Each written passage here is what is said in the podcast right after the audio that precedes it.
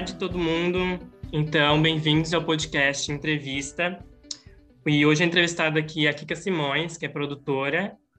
Uh, vamos falar com ela então. Oi, Kika, tudo bem? E aí, Renan, tudo bom? Oi, pessoal. Boa tarde, bom dia, boa noite, dependendo do horário que você vai ouvir esse podcast. obrigada, obrigada pelo convite. Vamos lá falar um pouquinho sobre o meu trabalho, sobre a minha profissão, sobre mim aí, sobre curiosidades. Estou aqui para compartilhar com vocês e aprender também um pouco com você. Uhum. Bom, eu queria começar um pouco lá no início do final da adolescência nossa, que a gente tem esse período meio caótico de precisar definir o que vai fazer da vida, né? Eu queria saber como é que foi essa fase para você, como é que você foi definindo a área, curso. Cara, eu, eu sou péssima de data, tá? Então, dificilmente você vai ouvir eu falar em 2000 e alguma coisa, porque eu não, não me apego a isso. Mas no começo, nessa adolescência, eu já que, eu queria fazer turismo, porque eu queria muito trabalhar viajando. E eu achava que guia turístico era isso, assim. É, eu tinha um sonho meio bobo, assim, até, mas hoje é muito a minha vida, de chegar em casa e já arrumar mala e falar: não, porque hoje eu vou para Santa Catarina, não, porque hoje eu vou para tal lugar. Não ter esse, essa rotina né, de, de escritório, não tinha nada, e eu encontrei isso no turismo. Assim, eu queria muito fazer, comecei a pesquisar sobre turismo e hotelaria, e aí eu falava assim: nossa, meu, não, não é exatamente isso que eu quero, né? Assim, e fui fui fazendo essas esses testes assim do que você gosta de fazer para ver e sempre dava comunicação, comunicação, comunicação. E aí eu falei, poxa, interessante. Comecei a pesquisar sobre a comunicação, sobre jornalismo, sobre rádio TV, sobre publicidade, marketing. Hoje são vários nomes aí, né, que, que surgem na, na faculdade de comunicação social. E eu falei, poxa, interessante, né? É, vou, acho que é, é, esse lado aí, quando eu descobri que turismo não era exatamente o que eu queria, né? Porque dependendo do lugar, o guia turístico trabalha somente naquele lugar. Então, quando eu fazia as viagens via CVC, eu conversava muito com os guias turísticos. E aí, tipo, eu falava assim, puxa, não, não, não é isso. Aí, pesquisando sobre comunicação, fui muito a fundo sobre isso. E aí, eu fiquei muito na dúvida me, me, matriculei na comunidade de comunicação social, porque no primeiro ano de comunicação social, não sei como é que funciona hoje, eu acho que na minha época, o primeiro e o segundo ano você estudava todas as nomenclaturas, né? Você fazia a comunicação social era rádio e TV, publicidade e propaganda, jornalismo. Relações e... públicas, talvez. Relações públicas, e aí estava começando a entrar a TV, é, internet. Uhum. E aí, e aí, só depois do segundo ano de faculdade que você escolheria a sua habilitação. E nisso, durante o curso, eu fiquei muito na dúvida se eu faria jornalismo ou rádio e TV. O que, que eu comecei a fazer? é, paralelamente, começou o programa Ídolos no SBT, e ali, ó, os e-mails chegando. Começou o programa Ídolos no SBT, e aí eu comecei a me interessar pela programação, eu já gostava de música e eu me empolguei, assim, tipo, vendo o programa, a gente estava ainda na comunidade do Orkut, então tinha alguns participantes que eu, ai, deixa eu ver quem é, eu quero conhecer e tal, não sei o quê, até que teve uma candidata que eu me tornei amiga. A gente está falando, não sei o ano, como eu já falei que eu não vou falar ano aqui, é, mas foi no primeiro Ídolos do SBT que, que aconteceu? Eu criei essa relação com essa, com essa pessoa, com essa candidata, com a família dessa candidata, e passei a frequentar o auditório do SBT, eu passei a frequentar a, o programa. E nessa de frequentar o programa, a mesma coisa que eu fazia lá quando eu viajava pela CVC, ó, CVC patrocina aqui o Renan. É, quando, quando eu viajava pela CVC e conversava com os guias turísticos, eu fiz isso no SBT. Então, eu conversava com os produtores como eu tinha acesso, muitas das vezes eu ia pela família, outras vezes eu ia sim pela caravana do rock, é, quando a família não tinha ali a quantidade de pessoas para poder ir, eu tinha que ir de outra forma, mas eu estava todos os dias na gravação desse programa. E conversando com os produtores, até que um dia eu, eu lembro até hoje o nome da produtora, o nome dela é Érica. Minha xará, para quem não sabe, meu nome é Érica, meu, meu meu nome de guerra, que é Kika aí. E aí eu perguntei para ela o que ela tinha feito, porque eu observava ela muitos dos dias, eu falei, nossa, eu acho que é isso que eu quero fazer. E aí eu perguntei qual que era a profissão dela, o que ela estudou para estar tá ali. E aí ela tinha falado que tinha estudado rádio e TV. E expliquei para ela sobre a minha dúvida de jornalismo, rádio e TV, e ela falou assim para mim na época: "Você gosta de ler?" Aí eu falei assim: "Poxa, gosto, mas nem tanto." Aí ela falou assim: olha a sua volta. E aí, tipo, tava desmontando o cenário, montando o cenário, câmera para lá, aquela bagunça assim. Você gosta dessa bagunça? Eu falei, nossa, meu. Aí, tipo, meu olho brilhou, assim, tipo, puta, eu adoro isso. Aí ela falou, então eu acho que você tem que seguir rádio TV. E fiquei com aquilo na cabeça. E aí, quando eu tive que decidir na faculdade, eu fui para rádio TV. Então, hoje eu sou formada, eu sou formada em comunicação social com habilitação à rádio e televisão, mas nunca trabalhei na rádio. Nunca, nunca cheguei, e nem na TV, assim, nunca sempre no show business, sempre na área de música, sempre produzindo artistas foi assim meu, minha escolha, meu início. Uhum. Não, eu também, assim, no início da final da adolescência, para escolher é, profissão, assim, fiz aqueles vários testes, fiz o teste vocacional com psicóloga, deu comunicação também. Eu fiz, ah, jornalismo, jornalismo não gosto de ler. Publicidade, eu, aí eu, eu me engatei na publicidade. Aí eu tentei durante algum tempo, uns dois anos. E aí depois eu descobri esse curso chamado Produção Multimídia, que era um curso tecnólogo, que era três anos e tinham várias áreas, né? Tem animação uhum. e desenho também. E aí fui fazer assim, aí participando de um projeto de, curta, de curta-metragem, eu a gente passou um, mais de 24 horas gravando assim o curto e eu fiquei tipo, ah, meu Deus, minha paixão tá aqui assim, de passar horas sem sem comer, sem sem dormir ah. e, e gravar assim, foi bem legal. Essa paixão aí de sem comer, sem dormir. Uhum. Ai, gosto. A gente se apaixona mesmo, não, pior que a gente se apaixona. Nossa senhora, eu, eu durante a pandemia, assim, tipo, a questão de rotina, não consigo, assim, eu, eu fico paralisado, eu preciso estar sempre mudando, sempre mudando. É meio maluco isso. Uhum. É... Aí depois que você foi dentro da, dentro da faculdade que tu começou a procurar tipo estágio, algumas oportunidades assim? Não, então, aí o que que aconteceu? Lembra que a gente estava falando que eu frequentava a plateia do Ídolos, né? uhum. né? E a gente, tinha, existia muitos blogs, muitas coisas, e eu frequentava muitas comunidades no Orkut do Ídolos. Tanto que tinha uma comunidade chamada Ídolos VIP, que era a, a comunidade meio que central de informação do programa Ídolos, né? Como eu era uma das pessoas que ia para a plateia, eu contava na comunidade as coisas que aconteciam nos bastidores, as músicas que os candidatos cantavam, eu estou falando isso, mas eu já fui barrada no SBT por conta dessas coisas. É, quando suspeitaram que era eu que estava dando spoiler na... nas coisas.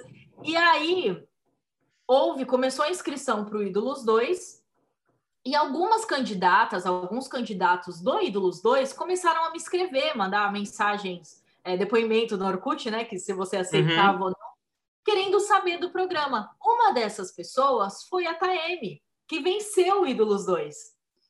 E aí eu lembro que ela me escreveu e, e, perguntando como é que funcionava o programa, porque ela ia participar e ela não acompanhou muito a primeira edição, e ela via muito, eu muito ativa ali na comunidade do Orkut e tal.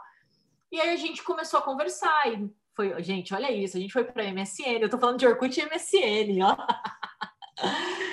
aí a gente começou a conversar, né? a gente foi para MSN, a gente conversava muito sobre as coisas, eu falava como eu fiz para ajudar, o que, que os familiares dessa candidata que eu ajudava no Ídolos Zoom faziam. Comecei a falar para a família dela, a informar a família dela algumas coisas e acabei criando um fã-clube para ela, assim. Então, tipo, na época eram os taêmicos, a gente começou a trabalhar e fiquei muito em volta daquilo. E aí, lá vai eu de novo para o SBT, fazer tudo aquelas coisas ali ainda na faculdade, né? E vivendo, vivendo tudo aquilo. A TM venceu o Ídolos. É, e nisso eu já criei muito, eu acho que é da nossa área, e é muito importante isso que você está fazendo, é a questão do network. Ah, eu quero trabalhar com isso, então eu vou conversar com pessoas que, que fazem isso, né? E nessa minha segunda ida para o SBT, eu já comecei a fazer meu network porque eu já sabia o que eu queria, já estava na cena, já vivia o que eu ouvia na faculdade, eu já via acontecendo ali na questão do audiovisual, né, da televisão. E aí a TM venceu o programa, saiu com a equipe dela, tudo, e eu administrando fã-clube, administrando algumas coisas, até que o escritório no qual ela trabalhava, é, acho que encerrou o contrato, não lembro muito bem o que aconteceu na época, e a pessoa mais próxima que ela tinha, que cuidava das coisas dela, era eu. E aí, tanto ela quanto a família dela me propôs a missão de ser ali aquela Aí que eu fui saber, né? Assessora pessoal do artista, a produtora do artista, e aí eles me propuseram isso. Eu trabalhava na época com telemarketing, é, e aí trabalhava com telemarketing, fazia faculdade e ia para SBT, era nessa loucura, assim. Trabalhava com telemarketing, eu larguei o telemarketing para trabalhar com as coisas da TM, assim. Então eu, eu trabalhava para a família Marioto, cuidava das coisas dela, tudo mais de novo, não lembro o ano, foram se passando os anos. É, a Taeme assinou com um novo escritório, e uma coisa que eu sou eternamente grata a ela sobre isso é que quando ela assinou com esse escritório, esse escritório tinha uma equipe para ela, né? E ela falou assim: não, tipo, ok, legal, essa equipe vai trabalhar na minha carreira, mas tem uma pessoa que já cuida das minhas coisas e já sabe como é que eu gosto das coisas. E eu quero. É uma pessoa que quer entrar na área, e eu quero trazer essa pessoa para cá, para ela tanto ela aprender quanto continuar cuidando das minhas coisas assim. E aí foi aí que eu comecei assim, já com esse tendo essa madrinha maravilhosa. É a Taime meio... do, da dupla Time Thiago, né? A M da dupla Time Thiago, só que na época que eu trabalhava ah. com ela, acho que, acho que a gente ficou dois anos.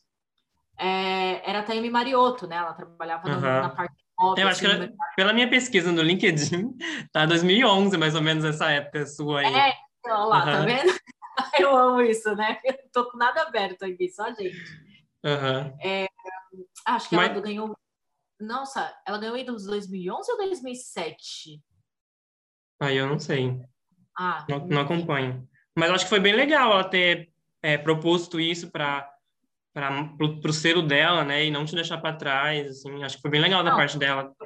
Eu sou muito grata a ela, a família dela, assim, que sempre, nossa, me estenderam a mão, assim, tipo, e me ensinaram mesmo, assim. Eu aprendi muito, um pouco da minha da minha exigência nas coisas, assim, da, da forma de trabalhar, eu, eu tenho muito que agradecer a ela, porque, tipo, é muito correta nas coisas que ela faz. Então, eu aprendi do jeito certo, sabe? Assim, então, tipo, eu não aprendi da forma de que é muito desse meio, né, de gente querendo passar a perna, de gente não sei o que, não, assim, eu aprendi da forma honesta.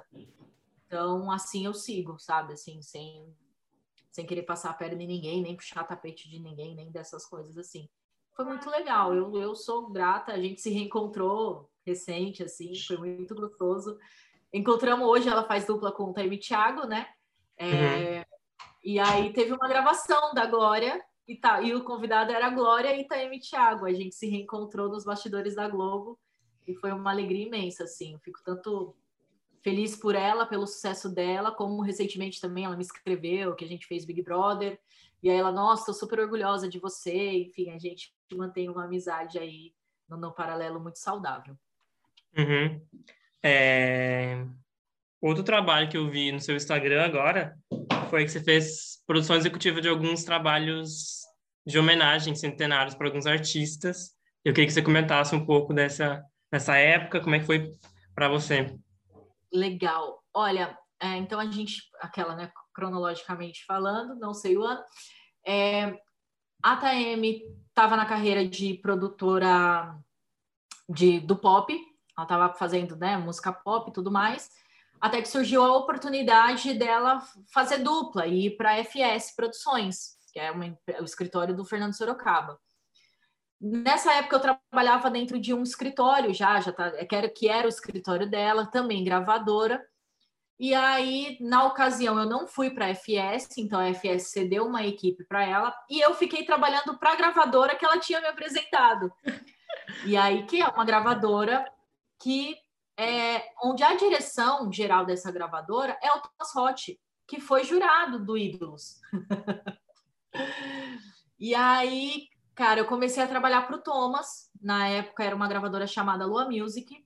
E nessa gravadora tinha, cara, artistas incríveis, assim, da nossa cena, da música brasileira, como Calbi Peixoto, Angela Maria, Vanderleia, enfim, N, N artistas aí dentro desses artistas que eu cuidava da produção executiva dos CDs, era a época do CD, gente, tô velha, né? Eu tô falando de Orkut, de MSN, aí agora eu venho falando de CD. O CD. É...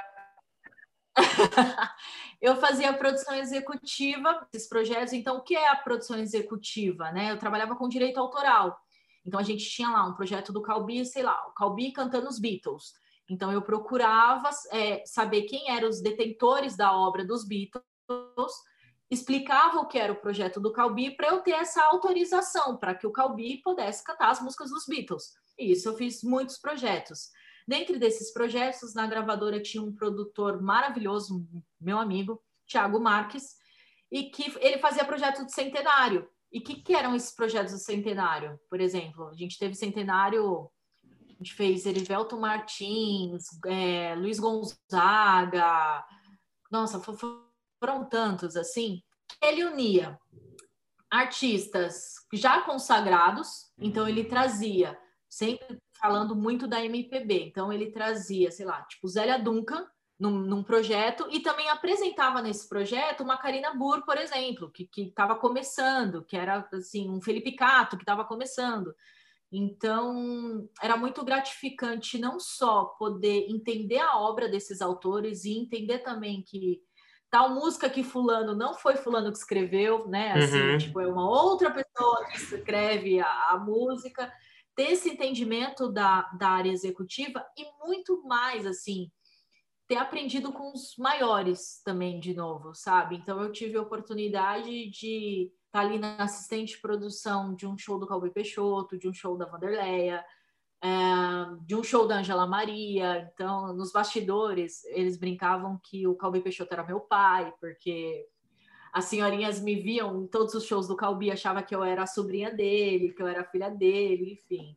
Era muito gostoso, assim, eu aprendi muito nessa época e, e aprendi, acima de tudo, a entender por que, que eles são quem são, são grandes. sabe? Por que, que o Calbi é... são grandes, sabe? Assim, tipo, por que que Vanderleia é o que é ainda, sabe? Assim, tipo, por que que não foi esquecido? Porque Cara, é um, foi uma aula assim, eu sou muito grata. Nossa, demais, demais, demais. Uhum. É, eu ia até te perguntar, mas você acabou respondendo já o que, que, o que, que é a função caramba, de uma produtora vai... executiva, né? eu vou falando, eu vou falando. Não, mas Ai, é cara, isso. saudade. A gente não tem desses nomes aí dois, né? Que, que eu não falei assim, tipo. Que já, Acho que é Vanderleia, né? né? Que é o Calbi Uhum. Não, a, a não, a, a Angela Maria e o Calbi, né? Então, é verdade. É... Eu confundi. Mas a Vanderlei não estava mal também recentemente? Ou eu estou confundindo com alguém? Você está confundindo com a Vanusa, talvez. Ah, talvez seja Vanusa. isso. É. Foi. é, continuando agora na linha do tempo que eu montei aqui, é, 2014 você foi para a SB Music, é, e lá você entrou fazendo essa mesmas, essas mesmas funções de produtora executiva. É, a Glória e... foi a sua primeira artista ou você ficou um tempo lá meio. Não, imagina, nossa, olha, aí tantas coisas aconteceram na Lua Music. Eu também fazia, trabalhava com algumas coisas na. Tem uma coisa muito interessante que eu vou te contar, né? Tipo, poucas pessoas sabem disso. Houve um momento da minha carreira, eu trabalhando com, com os artistas e tudo mais, que eu queria desistir, assim, porque eu não estava satisfeita, sabe? Assim, tipo, eu falava, caramba, as coisas não acontecem, eu tô sempre ali fazendo a mesma coisa, o mesmo projeto, porra, meu nome tá ali nos. Hoje, se você pegar uns CDs do Calbi, os últimos CDs do Calbi, tem lá meu nome na produção executiva. Se você pegar esses CDs de centenário, tem lá meu nome. Mas aí parecia que faltava algo, sabe? Assim, então quando eu ia acompanhar um artista num show, eu falava, nossa, eu acho que é isso. E eu via tanta dificuldade de chegar nesse lugar, e eu queria, eu tava afim de desistir, assim, tipo, ai, ah, vou estudar psicologia, que é uma área que eu gosto de pesquisar, de ler e tal. Aí até que um dia eu também trabalhava, ó, a Lua Music, ela também tinha Lua, Lua Produções, que é a parte de, de áudio, fazia jingles e tudo mais. E toda vez que a gente recebia um artista grande na, na Lua Produções, eles me chamavam para fazer a recepção desse artista. Ah, meu, você quer comunicativa? os artistas gostam de você, você sabe como receber, recebe pra gente. E aí teve um dia que a gente recebeu a Claudinha Leite. E aí eu passei o dia com a Cláudia Leite, recepcionando ela e tudo mais. E aí ela fez uma brincadeira, é muito doido isso, né? Ela fez uma brincadeira, virando para o meu chefe, falou assim: Meu, essa menina é muito divertida, é... eu vou roubar ela para mim, eu vou querer ela para mim. Eu fiquei: Peraí, o jeito que eu trabalho chamou a atenção da Cláudia Leite, dela fazer simpático ou não, enfim, mas esse comentário dela me fez falar: não, cara, eu, eu não vou desistir, eu vou, vou continuar assim. E aí, como ali já não estava mais atendendo o que eu queria, porque eu já tinha aprendido de tudo, então eu já estava assim, em círculo, sabe? Já estava fazendo as mesmas coisas. Conversando com uma amiga minha, ela trabalhava com o Sam Elia, que é o CEO da SB Music, na qual eu trabalho hoje.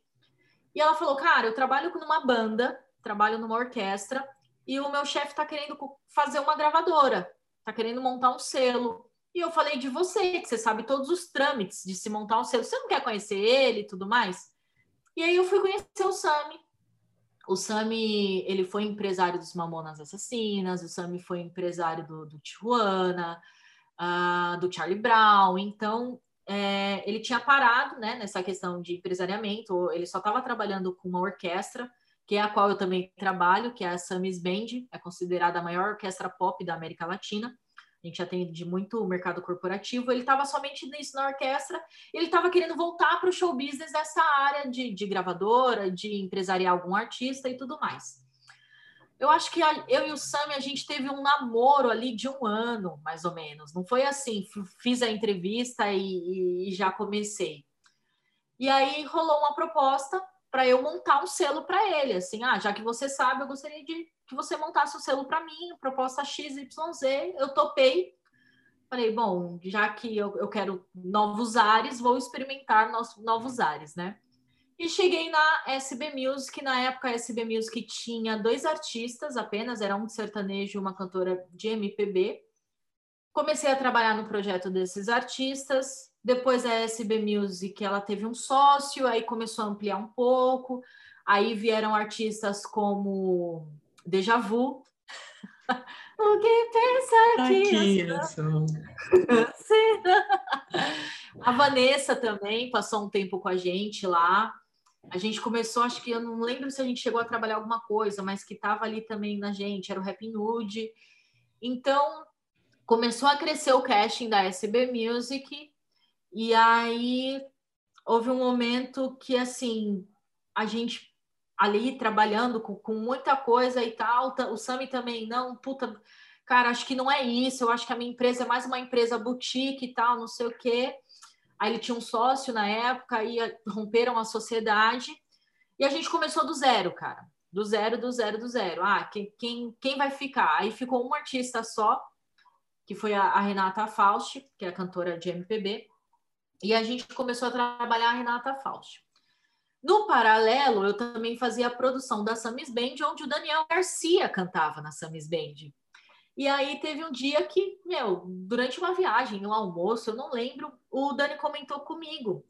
É, Nossa, eu montei uma drag e eu vou. Menino, vou participar, vou gravar o. Gente, esqueci o nome da.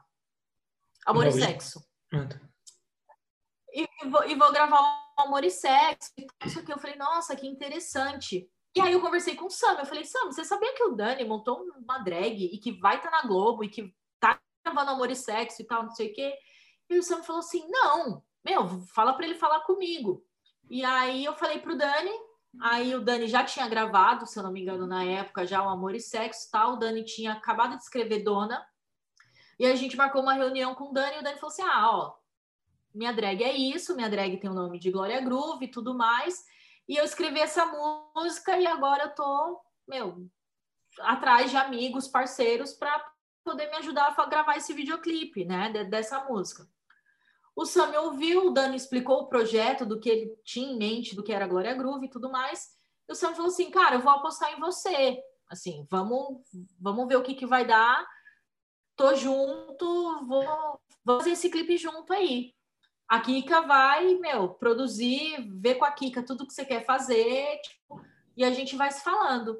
Aí foi, começou a Kika e Glória Groove, né, assim. E aí eu, aí eu comecei a cuidar da Glória Groove da Renata Fausti. Acabou que a Renata Fausti não seguiu carreira, uma excelente compositora, inclusive vão ouvir Renata Fausti no, no, no Spotify, mas só depois aqui do podcast. É... e aí eu comecei, eu comecei, a trabalhar com a Glória em Dona, quando que foi? Dona? 2016? Isso. 2016 aí, ó, tá vendo? Uma data eu, eu, eu, lembro. Eu fiquei dois anos, então, na SB Music, trabalhando com a Samis Band e com outros artistas, e somente em 2016 que a gente foi começar a trabalhar com a Glória Groove, e foi um começo, assim, muito doido, muito gostoso, de, de muito aprendizado, de muito perrengue. A gente ainda passa por perrengues, mas é uma coisa que, tipo, poxa, a gente é muito grato no lugar que a gente está hoje, mas aí eu vou deixar você fazer mais perguntas, senão eu vou aqui estender a, a, as situações, as coisas. Uhum. Não, mas é bem legal mesmo, é, por enquanto, essa trajetória de... E das pessoas apostarem, né? Eu acho que tem, talvez no meio seja tenha muito isso que você falou de a pessoa às vezes passar por cima ou querer ganhar crédito com alguma coisa e dele ter apostado em você e depois é, ele ter apostado na Glória, né? Sim, sim, cara, eu, eu sou muito grata. A gente, a gente é uma família ali, então assim, é é, é, é, um amor, assim, tipo, ah, eu passo mais tempo com a Glória do que com a minha família, sabe? Então, tipo, a gente tem um carinho muito grande, assim, não, não, não tem como. E o nosso começo foi, foi muito relação, assim, as pessoas acham que a gente já, já foi, né? Tipo, ah, a Glória já tá lá. Não, o tá lá não existe, sabe? A gente tem muita coisa para conquistar ainda, muita coisa para fazer. O, o meu começo e o da Glória, a gente ia para boate era eu, ela e um pendrive, assim, tipo, eu que soltava o som, eu que era segurança, eu que era produtora. Era, a gente passava uns perrenguinhos assim, ainda passa, mas foram perrengues de construção e de aprendizado, no qual a gente é grato hoje, né? Uhum. É, eu queria também perguntar uh, se pela, agora, né, pelo Daniel, ter tido uma, uma carreira antes, né, um, uma mini carreira ali nos, como o Daniel mesmo, se facilitou alguma coisa na hora dele vir de glória para o mercado, as pessoas saberem quem é, ou se isso não, não facilitou? Hum, não digo que facilitou ou dificultou, eu acho que não tem isso, eu acho que tem a questão de tempo de carreira que o Dani teve e a postura que ele tem para encarar um palco hoje como Glória Groove, que eu acho que é muito do, do passado dele, né? Assim, já, já frequentava esses palcos como Daniel muitas das vezes, né? Deu entrevista muitas das vezes. Então, eu acho que isso ajudou muito na formação de Glória Groove. Agora, a questão de ajudar a Glória Groove dali para fora, né? Da, da, da, arte em si para venda, uhum. eu acho que não. Teve essa questão de dificultar, eu facilitar. Óbvio, né? Quando você está construindo uma carreira e você está procurando programa de televisão, por exemplo, óbvio, não vou mentir, não vou negar, se tornou muito mais fácil lá no início a gente ter Glória Groove no Raul Gil, porque o Daniel tinha um histórico com o Raul Gil. Então é uma pauta já meio que com mais facilidade de ser aprovada do que um artista que está começando agora e que não tem esse vínculo nenhum com algum apresentador ou com algum histórico de um programa de televisão, né? Então, nesse quesito, sim, facilita, mas, num geral, não facilitou para ele como pessoa, como ser humano, como artista. Mas para a gente, como comercial, não, não teve ah, portas abertas tão fáceis, não. E nem hoje as portas são tão abertas, não. Uhum. É... Bom, todo mês do orgulho LGBT é, é muito movimentado para os artistas, assim. É... Eu queria saber se você vê um avanço em questão das marcas, das empresas, ou se ainda rola, ou se ainda rola uma hipocrisia, se é uma coisa, se tipo tá, tá tendo um avanço de verdade mesmo, ou por enquanto ainda tá no meio ali. Ah, eu sou eu sou tão dolorida para falar sobre esse assunto. Porque... Eu fui escutar eu fui escutar o seu, o seu a sua entrevista com no outro podcast que você deu que eu esqueci o nome. Sim, o podcast de produção. É Isso. o Life. Isso, esse mesmo. E a gente estava falando de picking money, né? Porque, cara, a nossa sociedade tem tanto a evoluir, assim, E, por exemplo, esse mês estava falando agora há pouco com uma pessoa. Esse, você também, antes da gente estar tá, tá gravando aqui, você comentou que esse mês é o, é o mês mais agitado para mim, e realmente é, porque a gente está, não sei quando vai ao ar, mas a gente está gravando isso agora em maio, né? É, então, final gente, de junho, tem... final de junho. É, final, final de junho. Ah, vai final de junho pro ar. Uhum. Ah, então a gente está gravando esse podcast em maio. então, é, esse o mês que antecede junho é muita procura.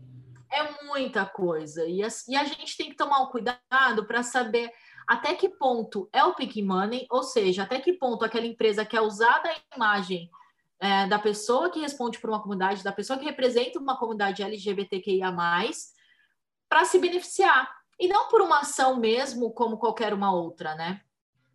Então, quando a gente tem a procura dessas empresas, cara, é, é um processo de pesquisa que a gente faz, assim, é uma coisa de saber o que a empresa já fez, de saber até mesmo os funcionários, cara, antes de você ter um artista LGBTQIA+, à frente da sua propaganda, à frente da sua marca, você tem funcionários LGBTQIA+?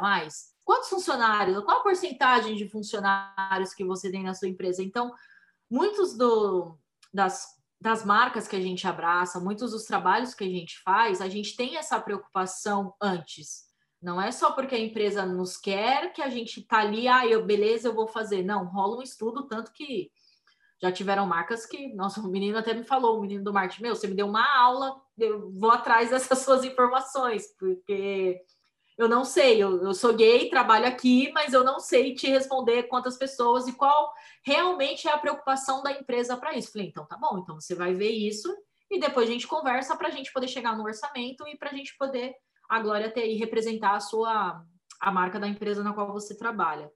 Então eu não acho que teve uma evolução não. Eu acho que trabalhos como o da Glória, como o da Paulo, chamam mais atenção da mídia em si, trouxe mais atenção para si, da visão de comunidade, no qual as empresas se interessaram do tipo, ah, é isso que está acontecendo agora, então a gente vai nisso. Ah, um exemplo, até fugindo um pouco da, da cena, é a Juliette, né, que venceu o Big Brother. Então, assim, hoje o que a menina abraça, meu, vem, a mulher usou um tênis, acabou o tênis. Um vinho de não sei quanto, que já existia com o nome de Juliette, vem, dobrou as vendas. Então, é, acho que a gente só chamou atenção para essas marcas e mostrou assim, ei, a gente existe, sabe? Estamos aqui, me procure. Mas não que há uma evolução de lá para cá, eu acho que é mais de cá para lá uhum. de apresentação assim e, e, aceitação. Mas a gente está rumo, estamos no caminho certo, né? Não vamos não vamos desistir. Uhum. É, mas eu acho bem importante isso que você falou da, dessa pesquisa, né? Desse, desse filtro também de não é que nem você falou agora da Juliette, né? Espero que ela esteja bem esteja sendo bem assessorada de não não aceitar tudo, não pegar tudo, porque depois às vezes pode ficar muito excessiva a imagem dela ou só aceitar por aceitar, né? É, tem, tem, que tomar muito cuidado, né? Assim, e tem, e tem, que ver também, a gente tem a preocupação muito de se a Glória se identifica com o produto. É, cara, não só a Glória, né? A gente tem no, no cast da SB Music que agrega agora também. Então a gente tem muita preocupação com, com relação a tudo, né? Não, não vender aquilo de forma falsa, sabe? Assim, de vender de forma verdadeira, né? Todo, todo o trabalho da SB Music ele é verdadeiro. A gente nunca, durante uma construção de planejamento, a gente nunca foi no que estar no momento. A gente nunca se preocupou com views, a gente nunca se preocupou, tudo da Glória é orgânico. Todos os números do Greg, do Greg é orgânico. A gente nunca investiu em nada para aumentar a publicidade ou, ou, alguma coisa assim. É o que os artistas estão sentindo no momento. Então, Glória, é isso que você quer falar? Então, a gente vai fazer um planejamento em volta disso. Se o mercado está tocando reggaeton e a gente está lançando R&B, beleza, R&B é sua verdade e a gente vai, vai vai nisso, sabe? É o que você quer falar agora? Então vamos, vamos por esse caminho. Acho que esse é um, é um pouco até mesmo do diferencial da SB Music entre as grandes gravadoras, assim, sabe? A gente trabalha em cima da verdade do artista e não do que o mercado está falando. Uhum. É, o último trabalho da Glória agora foi o EP Affair, né? Com cinco, cinco projetos audiovisuais também. E foi onde vocês tiveram a primeira experiência, talvez, internacional, que foram para Portugal e para Itália. É, como que foi essa, essa experiência, assim? Não sei se você já teve outra antes. Nossa, Renan, eu vou te falar, quem, quem me passa muito sobre essas coisas são os, os, os groovers, porque uma vez que eu coloco a música na plataforma, uma vez que a música é do povo, assim, ó, eu já nem, nem visualizo mais, não fico, ai, bateu um milhão, ai, bateu não sei o quê, ai, foi capa disso, foi capa daquilo, tipo assim, a minha, o meu trabalho só termina quando chega até o público, né? Então, quando chega até o público, eu, eu encerro ali. Mas é muito gratificante a gente poder ver esse tipo de resultado e ver que uma vez que você coloca a sua arte na internet, o quanto ela atravessa fronteiras, assim, uma das coisas, vou até voltar um, um projeto anterior, a caminhada, a gente tocou caminhada no programa da China lá, então assim, imagina, né, a música da Greg na, na, na China, então é prazeroso demais, assim, é, a gente fica muito feliz com esses resultados, mas esses resultados, cara, quando vem, o, tem uma coisa muito engraçada, eu falo mais do que a boca, né? É, quando a gente foi fazer a live da Glória, no mesmo há um ano, né? Quase. Uhum. Eu lembro da cena até hoje, assim, foi, nossa, foi na luta aquela live, a gente fazendo e correndo, porque tá todo mundo reaprendendo nesse mercado, né? Agora com pandemia, sem show, então a gente, em vez de eu aprender a produzir um show que eu já sabia, eu aprendo a produzir uma live. E aí terminou a live, a Glória tava retocando a maquiagem para fazer alguma chamada, alguma coisa assim. E aí eu olhei para ela e falei assim: Meu, sabe o que, que eu tô pensando agora? Aí ela, no quê? Eu falei: O que, que a gente vai fazer depois? Qual a próxima live que a gente vai fazer? Ela, nossa, eu tava pensando a mesma coisa. Eu falei: Meu, a gente não terminou nenhum trabalho, você nem se desmontou desse trabalho. A gente quer superar cada vez mais. Assim, o que de novo eu posso trazer? Poxa, essa live a gente trouxe a informação de três cenários, trouxe a Glória fazendo cover de outra música. Então, numa próxima live, que novidade a mais a gente pode fazer? Então, eu entreguei a live e estava pensando nisso, assim, e, tipo, não tinha nem desmontado ainda os cenários, nem nada, eu já estava pensando no, no pós.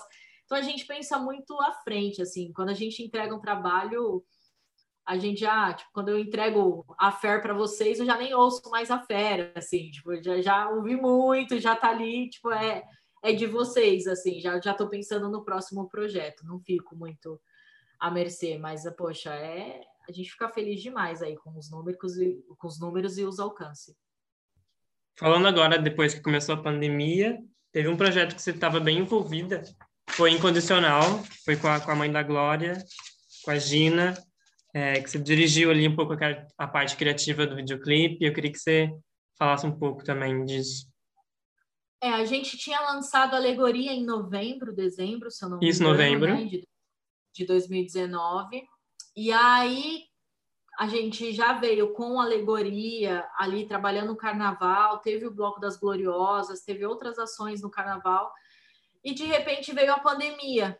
E aí eu vendo muitas coisas acontecerem, e eu só querendo assim, meu, eu preciso preciso trazer algo novo, preciso trazer algo novo, preciso trazer algo novo, o que, que a gente tem novo, não dá para agora ir para estúdio, o que está acontecendo, o que, que a gente precisa, o que, que a gente pode fazer. E aí a hora que você abre a gaveta e você vê o que você tem, né? E aí na hora que eu abri a, essa possível gaveta do meu Divertidamente, a gaveta do, Divertidamente, eu lembrei dessa música da Glória com a mãe. E aí eu falei, não, peraí, tipo, meu, dia das mães, a gente pode lançar essa música, porque a gente pode fazer um registro só da casa. E aí eu fui falando com a Glória, assim, e eu, eu o empresário da Glória, o Sami, e a Glória ficava assim, meu, fica em casa, você tá tendo várias ideias, fica em casa, fica em casa. Eu falei, gente, eu tô dormindo, eu estou meditando, eu estou, assim, tô descansada, né? E aí eu falei, cara, vamos resgatar essa música agora no Dia das Mães e vamos lançar essa música como Dia das Mães. Os filhos estão com, com, com as suas mães, muitas dificuldades também, né, do, do, de um filho LGBTQIA+, muitas vezes não tem aceitação é, da mãe e agora está tendo que viver com a mãe ou com o pai, enfim, que seja dentro de casa. Como é que tá isso, né? Eu acho que a Glória e a Gina mostram essa esse amor incondicional mesmo. Eu acho que a Gina e a Glória ensinam as outras mães a aceitarem seus filhos como eles são, assim. Então a ideia partiu muito disso e partiu também de uma situação muito particular, assim, que dentro da minha família é, eu estava com um primo passando por, por essa situação e, e sobre a dificuldade de se assumir e tudo mais. E aí eu falei assim, caramba, né? Tipo, se minha tia vê um trabalho assim, que não sei o quê, como é que isso faz, né? Então, como é que a gente pode passar essa mensagem, né? E partiu daí. Aí eu falei pra Glória, falei, meu, vamos fazer essa música com a sua mãe, tá você e sua mãe em casa, você tem estúdio aí na sua casa, dá pra gente poder gravar aí na sua casa mesmo. A ideia de roteiro, meu, é você com o celular mesmo, fazendo isso, isso, isso, isso, mostrando realmente a sua história, a relação da sua mãe, o quanto sua mãe tem orgulho de você. É... e aí a gente fez essa construção de roteiro junto. Ele teve a ideia do, do, da questão do vermelho, né? De usar o vermelho como amor e tudo mais, de trazer a mãe dele também, de aliás, trazer a montação dele muito referência da mãe dele, né? Então a gente vê a Glória muito estilo uhum. Gina, né? É, porque para ele, assim, a, a, diva dele, né? A inspiração dele sempre, sempre foi a mãe dele.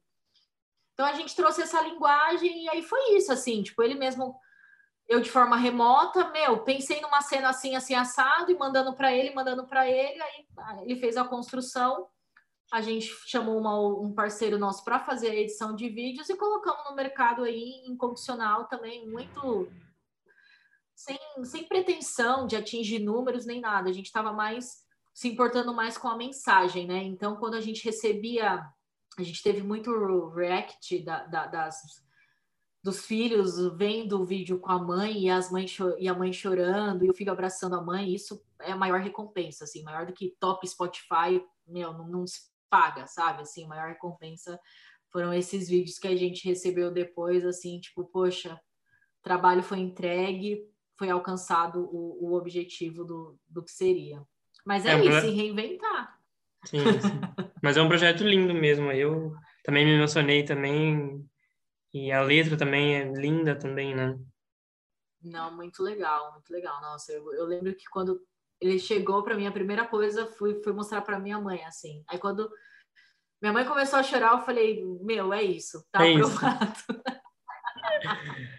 Você tá falou aprovado. que você comentou do outro artista que está com vocês na SB Music, o Greg, né? Antes estavam com o armário hum. de saia, mas aí eles se desfizeram. Uh, o trabalho com o Greg vai ser vai ser a mesma coisa que você faz com a Glória ou tem outra pessoa agenciando mais diretamente então, o trabalho com a Greg, eu estou muito mais à frente da, das coisas, assim. É... Hoje, com a Glória, né, sou eu e o Sami. O Sami fica muito na parte comercial e eu fico muito na parte com a Glória mesmo, no, no criativo, na organização, no planejamento e tudo mais. E com a Greg, eu estou abraçando 100% aí do projeto, que foi exatamente o que eu fiz com a Glória lá no início. Né? Na, com a Glória era só eu e ela. É, então, com o Greg, a gente está começando a, a, desenhar, a planejar a carreira dele solo. Como você disse, ele fazia parte de uma dupla, que era o Armário de Saia. Hoje eles não, não estão mais, estão seguindo carreira solo. E, cara, olha, que eu lembrei agora da música do Greg que vai vir aí. E é muito é um trabalho diferente da Glória, obviamente. Uma Glória Groove já existe, um Pablo Vitar já existe, uma Pablo já existe, uma Lia já existe, uma Caia já existe. Então a gente está fazendo, construindo a existência da Greg, né? De, de uma nova, tanto no estilo musical, no estilo visual, assim, a gente está trabalhando com isso e eu sou muito feliz porque a, a carreira da Glória me trouxe muitos parceiros, né? Uhum. Então muito aprendizado também. Então com a Greg eu consigo contar com esses parceiros e com toda essa bagagem de aprendizado dentro da cena LGBTQIA+, que eu tive com a Glória. A gente está muito feliz, estou muito feliz com o que a gente está construindo, com o que, que tá, vai vir aí. Eu espero que vocês gostem. Não sei quando esse podcast for pro ar se a música já vai estar, tá, mas é um nome a ser seguido nas redes sociais, Greg Queen. E, cara, promissor. Eu estou muito confiante no nosso trabalho com ele, viu?